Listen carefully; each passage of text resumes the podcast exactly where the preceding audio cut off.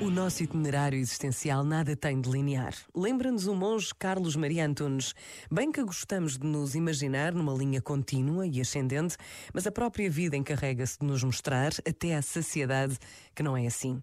Poderíamos saber o que é a luz sem experimentar a escuridão? E o dia não é seguido pela noite e a noite pelo dia? Como também sabemos que não existe prazer sem dor e que a capacidade para sentir prazer é proporcional à capacidade para sentir dor. Não será um erro de perspectiva fixar-nos na luz, no dia, no prazer?